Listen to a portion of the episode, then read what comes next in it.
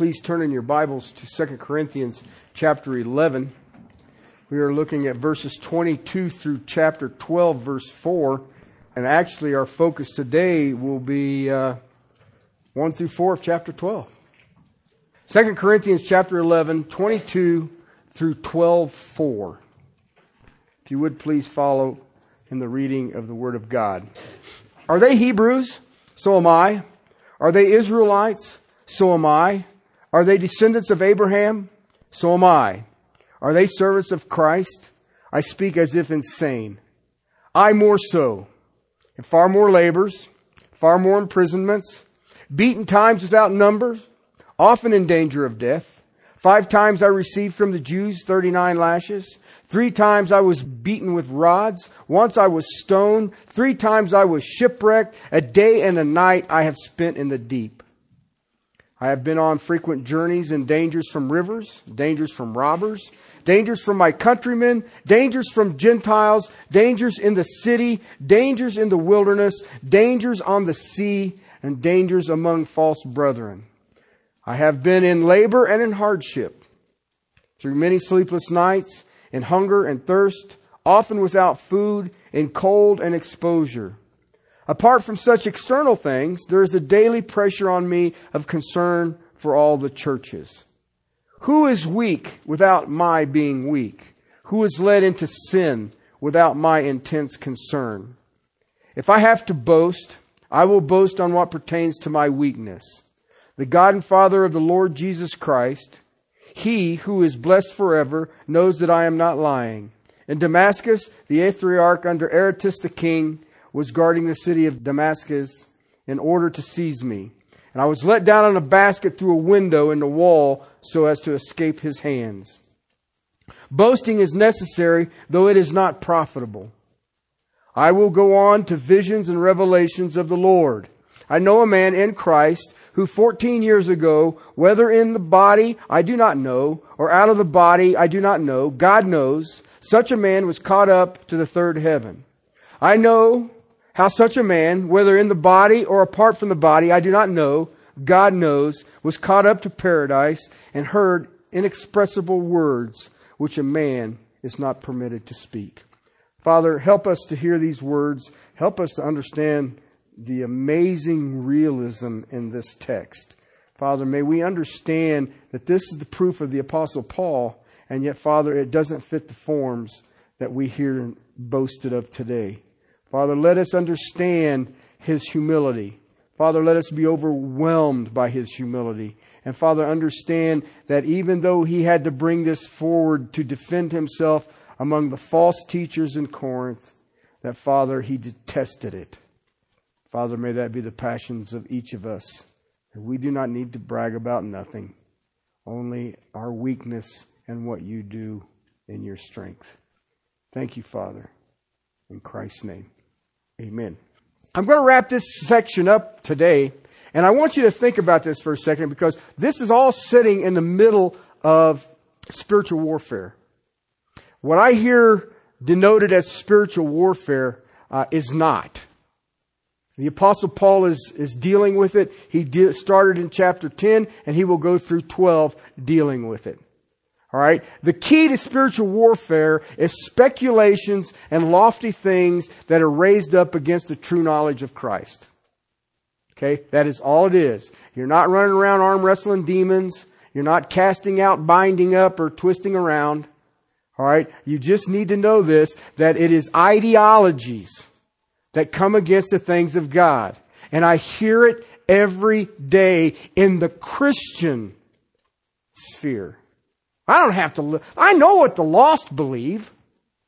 Okay? But if you listen to Christians, they've bought it hook, line, and sinker. Alright? And I get into more problems telling them that they're listening to humanistic philosophy than I ever did dealing with do you speak in tongues? Because what you're doing is you're going to take something that people have gotten accustomed to, and this works. Why? Because it seems right, and it makes me comfortable, and it's not. The apostle Paul was being accused of being a liar. They were attacking his integrity. They were attacking his character. The reason is, the war is if I can discredit the messenger, we can pitch his message. When you find men who are willing to stand adamantly on the truth, you had better be extraordinarily fervent in your prayer for them. Because there's just not that many. And they are the targets. We always think about a, a, new believer and we really need to pray for this infant in Christ. Let me tell you something. Satan don't care about that new believer. He's already lost it. He wants to shut the shepherd up. If I can make the shepherd fall, or even make an accusation against the shepherd, I can cause the whole flock to scatter. So when you run into somebody who is going to be dogmatic about the word of the Lord, you'd better cherish and you'd better be in fervent prayer for them because they are the target. Understand this. If you walk in that path and you want to be adamant about the scriptures, guess what? You will be attacked with speculations and lofty ideas raised up against the true knowledge of Christ. Even in your own head at times, they'll creep through. Alright? So what we've been looking at is how does Paul prove his apostleship? And yet he hates to boast. He speaks of nothing. If you look at his life, what you will find is little bits and glimmers of it through the book of Acts, but it's Paul telling Luke. Luke wrote Acts. Alright? The only other time you find it is in this section. And one of the ways that he tells you that he is true is his, his experiences in suffering. Here's what you need to understand. False teachers don't suffer. Alright? They're in it for their own comfort, their own glory, the money, whatever you want. They want the accolades, they want to be popular. True teachers will suffer. They will be called fools. They will be mocked. They'll be despised. They'll be called Pharisees. They'll be called religious zealots. They've come with all kinds of names and it's a tragedy because people will buy it as the Corinthians did. And remember the Corinthians were founded by who? The apostle Paul. And so he goes through a list of his sufferings in 23 through 27 of chapter 11.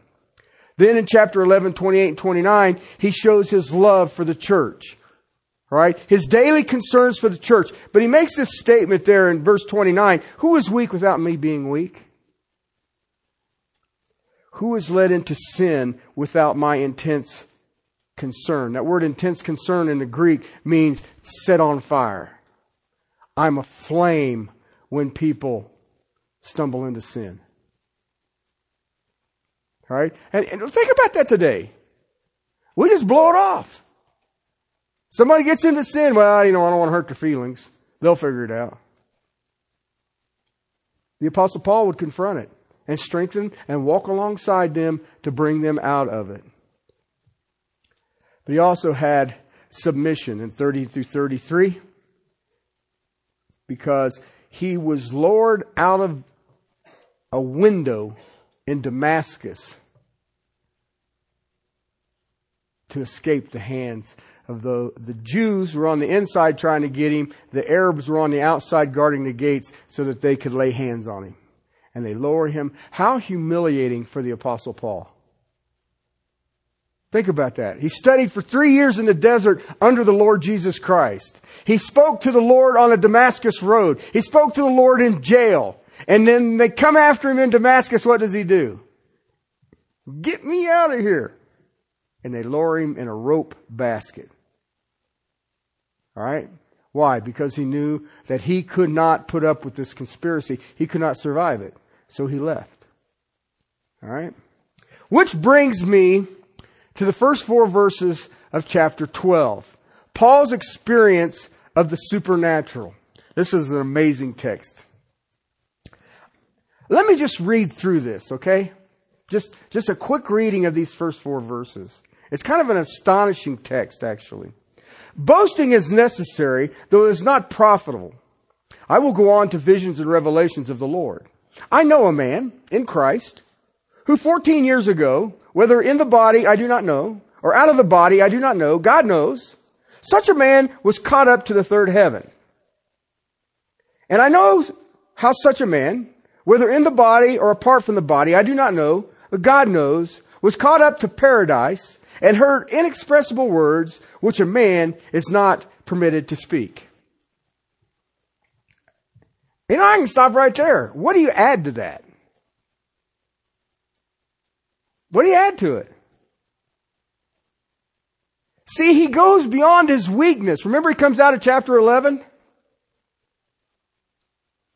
When he was lowered in his basket out of the window?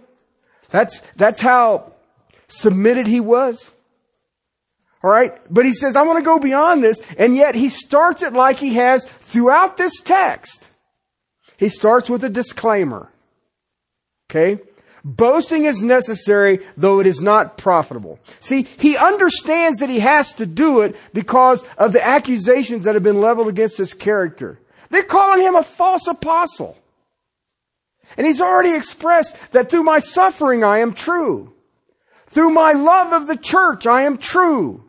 Through my submission to what the Lord and what I have to do, I am true. And when it comes to visions and revelations of the Lord, you know what? I want you to understand, I've had some. But let me tell you something. They're not profitable. They're not profitable. Paul says he's had visions and revelations. And you know what he's saying? There's a caveat in that that is implied. The false haven't. The false haven't. I'm only talking of this because you made it necessary. But he says here, it is not profitable. Listen, it is not helpful. I wish how many need to get a grip on that verse? I have people who will boast of what they're doing and what God has showed them. And I'm sitting here thinking, but it's not useful. It's not profitable. It has no building up to it. I had a pastor just a couple of weeks ago told me he went to heaven. And he says it's really beautiful. Well, Shazam! And he said it in front of a whole bunch of people. And I'm sitting there going, I wonder if they think you're as stupid as I do. Because I don't believe you. You know, if a person tells me he's got a pink elephant sitting on his couch, I'm not going to convince him that he doesn't. But you know what? How much usefulness is in that? It's the same thing. And then he opens his mouth and says exactly what I knew was coming next that God showed him what heaven was like, but he has too many important things for him to do, so he sent him back. Really? Is that what Paul said? Paul says, I have had visions. I have had revelations. And you know what? They ain't useful to you. They're not profitable to you. So many need to get a grip on what this verse says. Visions and revelations of the Lord, Paul says, this really happened to me. But let me tell you something. It's not helpful for me to talk about it. It's not profitable. Write this verse down. 2 Timothy 3:16. Okay? Remember what he said. Visions and revelations are not profitable. Okay? Do you know what 2 Timothy 3:16 says? All scripture is given by inspiration of God, and it is profitable. This is your profit. This is useful. Please understand it. I don't care what your vision is. This is useful. Visions and revelations are not. It is not profitable. Paul had them. Paul had some dandies. But you know what happens? Every single time I watch people walk into that venue, it always, always, always, always emphatically builds up pride. The revelation or the vision becomes a temptation to pride. Therefore, it is useless. It is useless. Listen, if you have a vision, I went to heaven. How does that help the hearer? What did that do for you? Listen, they're personal. They were given to the apostle Paul, and you know what? They have absolutely no benefit whatsoever for the church. It can't do anything. We write books about it. I went to heaven. What was it like? Well, we hung out in the grass. In the grass. I thought it was pavement of gold. How does that work? How is that useful? Well, heaven's coming. Well, duh. You see what I'm trying to get at? I, well, I talked to an angel. Well, hallelujah. Did it scare you? No. Then you didn't talk to no angel. Every time I see people talking to angels, they thought they're going to die. That's why Paul, when Paul left the church in Ephesus in Acts 20, okay, he commended them. I will commend you to visions and revelations? Nope. But to the word of his grace, which is able to build you up. This book right here will build you up. It will strengthen you. The Corinthians had forced the apostle Paul to talk of this, and yet he keeps telling them this is not profitable. And yet, the subject is of visions and revelations. Guess what? It is not profitable. That word not profitable, it literally in the Greek means useless. It is useless. Now listen, the apostle Paul went to heaven. And he's saying it's useless. It's useless. Why? First and foremost, I already mentioned it. It messes with your pride. It messes with your. I'm so important to God, give me a vision. Alright? I was at a Led Zeppelin concert. I had a vision. But I'm thinking that God didn't have anything to do with it. It was personal. It's for Paul. It has no bearing on the Corinthians, has no assistance to the Corinthians. And what has a bearing on the Christians of the church in Corinth or Christians today is the word of the Lord. Listen, extra biblical experience is useless. It is not helpful. And at the time it happened, God meant for it for to be with Paul.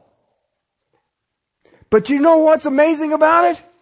It's unnecessary when it comes to teaching the Word. Let me give you a footnote here. I just want to, uh, people ask me, do you believe in visions and revelations? Absolutely. Absolutely. Okay, but let me tell you something. As a believer today, the only revelation we need in addition to Scripture, there's only one, is the revealing of Jesus Christ at His second coming. I don't need nothing else. That is the only revelation that you and I will ever need. Nevertheless, for the sake of the Apostle Paul's argument and in defense of his integrity, he will speak of visions and revelations. Now listen. All of Paul's visions had included a revelations. All right? But not all of his revelations would be in the form of a vision. All right? Listen, you guys can go research these because we could be here for a while. You can find his visions and revelations listed in the book of Acts. Acts chapter 9, Acts chapter 13, Acts chapter 16, Acts chapter 18, Acts chapter 20, Acts chapter 22, Acts chapter 23, Acts chapter 27. So you see what I'm trying to get at? He, he had a few. But now he gives his supreme vision. All right? Listen, he's seen the Lord on the Damascus Road. All right? You don't have to do anything else for me. that's good. I'm good. I got her. All right? But he also saw him in jail. Go look at the stuff that he went through in Jerusalem. Verse 2. I know a man in Christ who 14 years ago, stop right there. Do you understand the apostle Paul received the gospel by revelation? It was revealed to him. God, God spoke directly to the apostle Paul. All right? Here, he says, I know a man in Christ who 14 years ago. Okay, he speaks in third person. Why? That's his humility. That's his humility. He says, I know a man. Okay? You know what? Most people that I have run into who've been to heaven don't come in with humility. They come in and say, Hey, I went to heaven. But not the apostle Paul. He says they were in Christ. He was in Christ. What is that? That's Christian. You know what is amazing to me? One of the most amazing things in this whole verse? 14 years ago. 14 years ago. I have never mentioned this in 14 years. Now you think about it. Luke never wrote it down. So he never told Luke, hey Luke, dude, you know I went to heaven. There's a bunch going on up there and I can't talk about it. He never said nothing to Luke. The only time he ever mentioned it, you know what's amazing? He never mentioned it again. Just to the Corinthians. 14 years ago. Why? Because it's not helpful. It is useless. What good is it for me to say to you, I went to heaven? How does that help you? My response is always the same. Well, they didn't want you. You're back. Dude, they take me to heaven. I'm grabbing a hold of whatever I can. I ain't letting go. You ain't throwing me out of here. What good is it for someone to come up and say, you know, uh, the other day I, I went to heaven? What does that accomplish for you? How does that help you? How does it help the person who says it? Besides the feeling of pride. I went to heaven, you didn't. Na na na na na. It don't help you. And you know what? It may even make you feel left out. Well, I ain't never had a vision. I remember when I was getting ready to go to Israel, uh, the word got out and I had all these people come to me who had been to Israel. It's great. And they kept telling me about the clouds that they saw and these, the way these sunrise would come through and God was talking to them and all of these things was happening and, and you could see the clouds moving and it was God affirming His love for us and, uh, and, and you could see this one shaft of light on Mount Araba and it came through and it lit the grass up and I knew that was heaven coming down and they're going through all this stuff and I'm sitting there going, yo dude, that kind of spooky. Okay? You know what? When I got there, I got ripped off. I didn't get a vision one. Not one. I just said, there going, well, you gotta be kidding me. Now I got to preach on the south steps of the Temple Mount. I got to preach in the synagogue across the street from Peter's house. That's kind of cool. But I didn't have no visions. I didn't even give a revelation. Well, I went down to the creek where uh, what's his name? David picked up a rock and knocked out Goliath. I'm standing in the creek bed. Here it is. This is where it is. Show me a vision. And then I thought about it. I could get a big giant Philistine come running at me. Never mind. I'll just stand here quietly.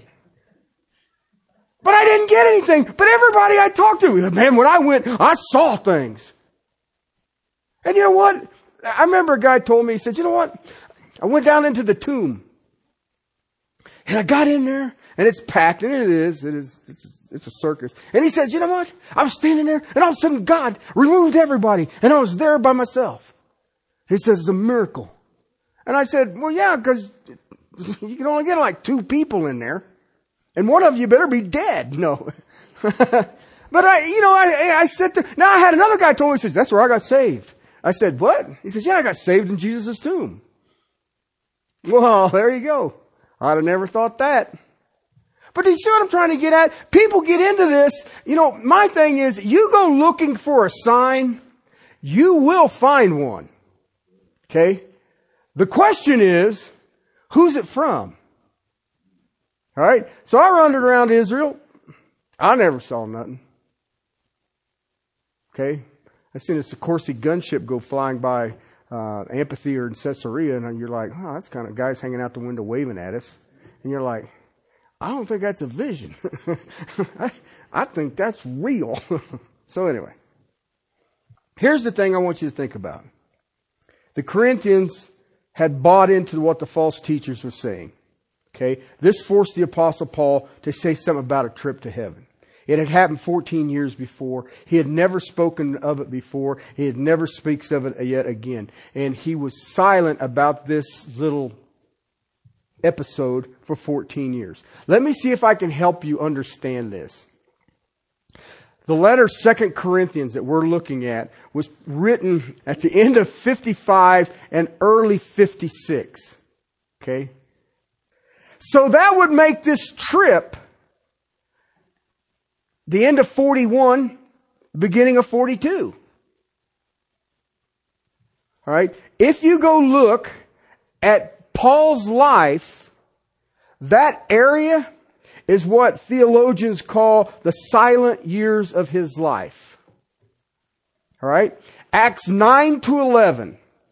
All right? You find out he spent time in Tarsus. Now remember, this is after his conversion in Damascus. All right? He had seven years after his salvation. Also remember, three of those years, he was in Arabia studying the Lord. So he comes back about four years later. All right? Right before he is commissioned with Barnabas in Acts 13, that's when he goes to heaven. Now you gotta understand something. When Ananias came to bring his vision back, what did he tell Paul? You will suffer greatly. Okay. Anybody want to argue with that? The boy suffered greatly. I don't know anybody who suffered more. Just before he was launched into ministry to the Gentiles, he went to heaven. Okay, why would the Lord do this? Well, I think the simplest reason is because he was going to suffer so much. Just go through that list that we went through. And then if you want, then take off in Acts 9 and just cruise through his life and say, whoa, sign me up. Perhaps he has suffered more than any man in redemptive history. I cannot imagine the pain he endured, whether it was physical or spiritual.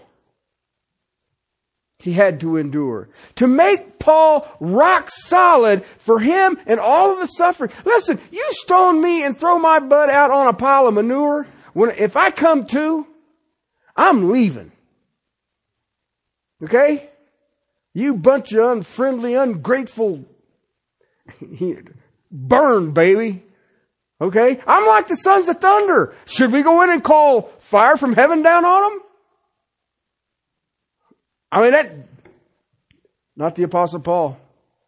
Not the apostle Paul. The Lord gave him a glimpse of the glory that was to come to help him endure. Endure. Listen, Philippians chapter 1 verse 23. Okay? Far better to depart and be with the Lord. Now wait a minute. If 14 years earlier he went to heaven, that's kind of an understatement. How could anyone endure what the apostle Paul did? Well, he knew what it was like because he had been there. What do you, now think about this. he takes his third trip to Corinth after the writing of Second Corinthians. Got it? His third trip. All right. When he's in Corinth the third time, he writes a letter to the Romans. All right. He's telling them kind of what his plans are. He's got some business down in Jerusalem and then I'm, I'm going to come up to Rome. Maybe we can bear some fruit together. But I want you to think about something. He's in Corinth. He's already written Second Corinthians. All right the relationship has been restored, and now he's writing to the Romans, and in Romans chapter 8, verse 18, he says, the suffering of this age cannot compare to the glory to come. You got that? When he says that, do you understand? He says, I'm an eyewitness of the glory to come. And I'm telling you that I, nobody has suffered like me, and I'm excited about the glory to come. He saw the glory that was going to come when he went there, when he wrote the Corinthians and when he wrote to the Romans from Corinth. He said to the Philippians, Would like to be with you, but far better to be with Christ. See, he knew why it was better. He knew why it was far better. Why? He had been there. I believe God did that for him because of how great this man's suffering would be. And then he can write, so 14 years ago, and then it looks, it's funny because he says, 14 years ago, whether in the body I do not know, or out of the body I do not know, God knows.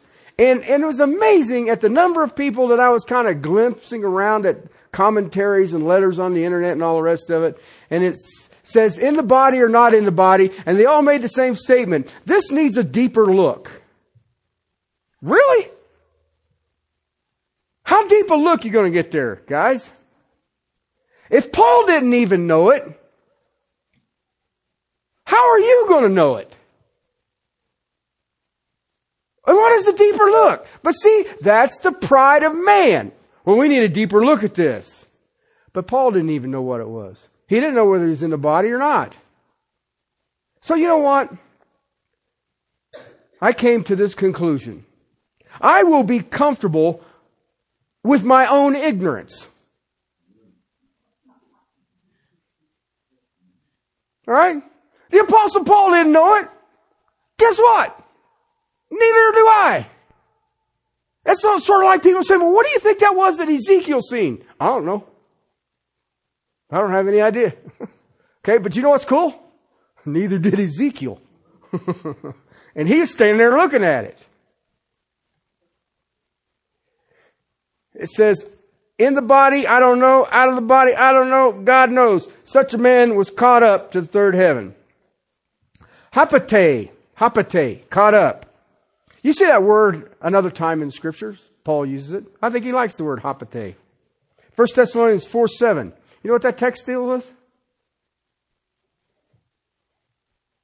You translate it this way the rapture. Caught up. Snatched up. A sudden snatching up. 14 years ago, he knew the time. 14 years ago, he knew the reality of the event but he didn't know the nature of it. Other than the fact he was snatched up. It was suddenly. Uh, he was standing there minding his own business and then boom, he was in heaven. And he don't know whether it was the body with him, the soul with him, or what was going on, but he was and then he wasn't. But you know what? God knows. Paul didn't. Okay, it says, was caught up to the third heaven. Okay, that's a Hebrew mindset. Okay, the third heaven. The first heaven is where the birds hang out. Okay, the second heaven is where the stars hang out. The third heaven is the abode of God. Alright? So he was taken to the abode of God. And he repeats it in verse 3. And I don't know how such a man, whether in the body or apart from the body, I don't know, but God knows. So all these people who think they can get a deeper look at this, Paul makes two statements on it and says, I don't know. So I don't care how deep you want to get, but I don't know. So I am content to leave it there. But he, then he makes this statement, and this is fascinating. Absolutely mind-boggling fascinating. Okay, now I want you to think about this. It goes to the third heaven, the abode of God. For a Hebrew, everybody would have said, you go to the third heaven, that's where God hangs out. Alright? This such a man was caught up to paradise. To paradise. Okay. If you do research on the word paradise, you talk about a rabbit trail. You will find out that the word paradise, what we have translated here in the Greek, that we translate paradise, actually comes from Persia. It's Persian Sanskrit is where it started. Okay? And the Persians, when they used the word, and please, I am not going to try to pronounce it. I looked at it and said, I don't know what that is. It's, it's, that's be tongues right there now. I looked at it and it means a walled garden. Alright?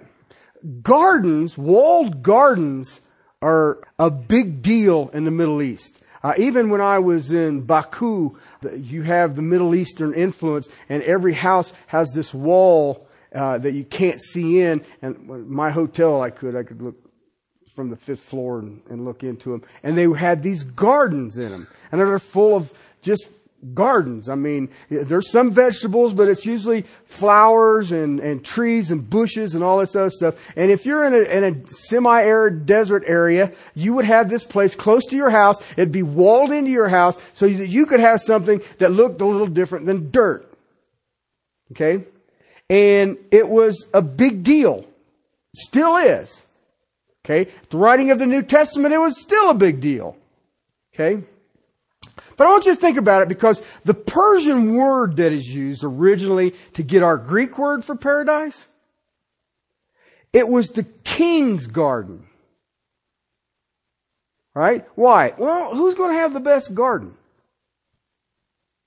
Right? King's got the best garden. So the Persian word paradise is what we get the Greek word from, and it speaks of the king's walled garden.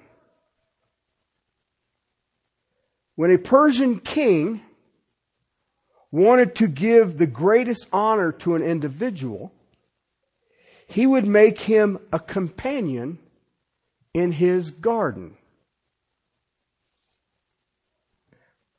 Which meant that this individual that the king would honor had the right to walk in the royal garden with the king. You know what's cool? That's the word the Apostle Paul's using right there. To walk in God's garden with God. Paul says, I was caught up to God's garden, the abode of God, paradise. Paul walked in fellowship with Him in the king's garden. Now, think about that for a second because what is life in heaven like? Well, you walk in fellowship with God in his garden. Now, think about Luke 23 43. All right? 23 43. Jesus looks at the thief and says, Today you will be with me in paradise. Today you will walk with me in my Father's garden. Okay? Now then, I watch a lot of people get their underwear in a bunch and says, well, is this different than heaven? I will smile at you in my most loving manner and say this simple phrase. Have you not read? okay. Let me make it, I'm going to make it as simple for you as I can. Okay. Because listen, there's people who believe that there's paradise and then there's heaven. Okay. That's a great Mormon teaching. All right. But here, let me, let me see if I can make this simple. In Revelations chapter 2 verse 7, it says that the tree of life is in paradise. Okay? But in Revelations 22 14, it says the tree of life is in heaven. So which is it? They're the same. okay, look what else he says. He's walking in fellowship with God in God's garden. And he heard inexpressible words. Now, I, am not going to get into the Greek text of this but I'm going to explain it to you. If you've got to have the information, I have a Greek dictionary and a Greek lexicon laying on my desk, and you're more than happy to cruise. Okay? He heard words. All right? What did he hear? He don't know. That's what the word inexpressible means. He don't know what he heard. It literally means unspeakable words. Inexpressible. Why? It is not helpful to talk about it. Didn't we deal with that a minute ago? Only ones I know are words spoken. When words speak, when you speak, I know what you said sometimes. Do you know unspeakable words? Because I've watched people try to dissect that and say, well, what did he say? They were unspeakable words. Well, well but what did he, it's unspeakable words. It is a language not of the temporal. All right? He heard things that could not be communicated on earth. Okay, unexpected. Now listen, I'm not talking about he's not permitted. I'm talking about what he was exposed to. He don't have the verbiage to explain on the earthly plane. Which makes sense. I mean, you're walking with God in his garden, and then if you think about it, when you step into glory in 1 Corinthians 13, you will know as you were known. How do you express that? Let me explain it to you. Well, that ought to keep you busy for a day or so. He understood that in the realm of the heavenly, but there's no earthly word existing to explain it. He could understand it when he was in God's presence. When he got back down here, it's like, oh. Alright? What I saw was inexpressible. I can't explain it. It would make Ezekiel's little vision a piece of cake.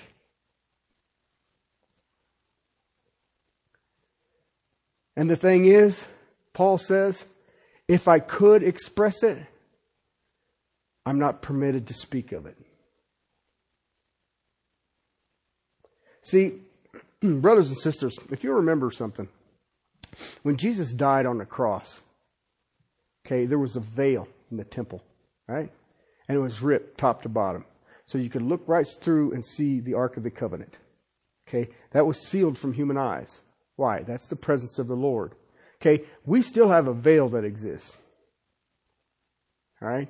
The veil is between this place and paradise, heaven. All right? That is a realm you and I don't get. I, I don't understand it. I mean, think about it. Where is it? Well, it's on the other side of creation.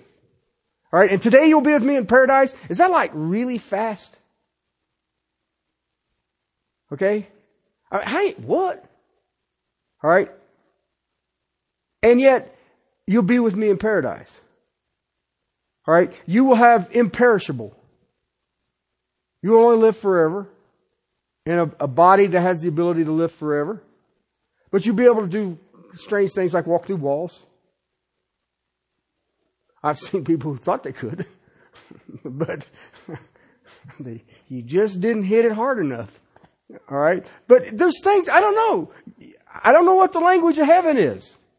I think it's Scottish accented Hebrew. I don't know. I don't know. The Apostle Paul says, if I could express this, I'm not permitted to. Why? There's a veil that covers between heaven and earth, and it hasn't been removed yet. It will. Remember, we're to catch him, meet him in the skies. How do I do that? Okay? That's to be another one of those. Will, will it be in the body or out of the body? Oh, God knows. and yet, you know what? Paul had no desire whatsoever to share this. He hated to speak of this because it deals with pride. And you know what? It took him 14 years to mention it the first time. Okay, now I want to show you something real quick and I want to close with this. I heard things up there that I can't even explain in earthly words. Okay? If I could, I'm not permitted. I don't want to talk about this. I have no desires whatsoever to talk about this. Now listen, I don't know anybody more humble than the Apostle Paul. Never met him. Never met him. Anybody more humble than the Apostle Paul. So I want to show you a verse that's kind of staggering if you think about it. Verse 7 of chapter 12. Because of the surpassing greatness of the revelations, for this reason, to keep me from exalting myself, there was given to me a thorn in the flesh, a messenger of Satan to torment me, to keep me from exalting myself. Because of this trip to heaven that God gave me, I get a thorn. Okay? And I seen these thorn bushes in Israel. They've got these really cool flowers on them.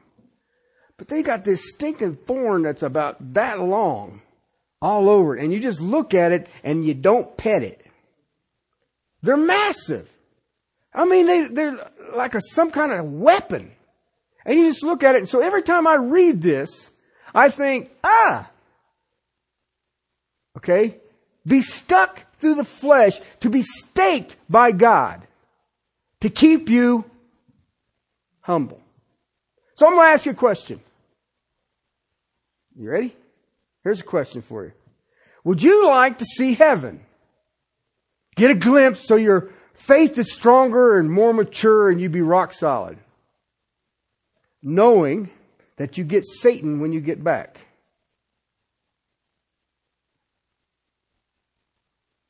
Or would you prefer to see heaven when it's finished? When your race is finished, is what I mean. Heaven is already finished. Okay? I listen to people try to tell me, you know, I'm going to have some kind of vision. I don't want one.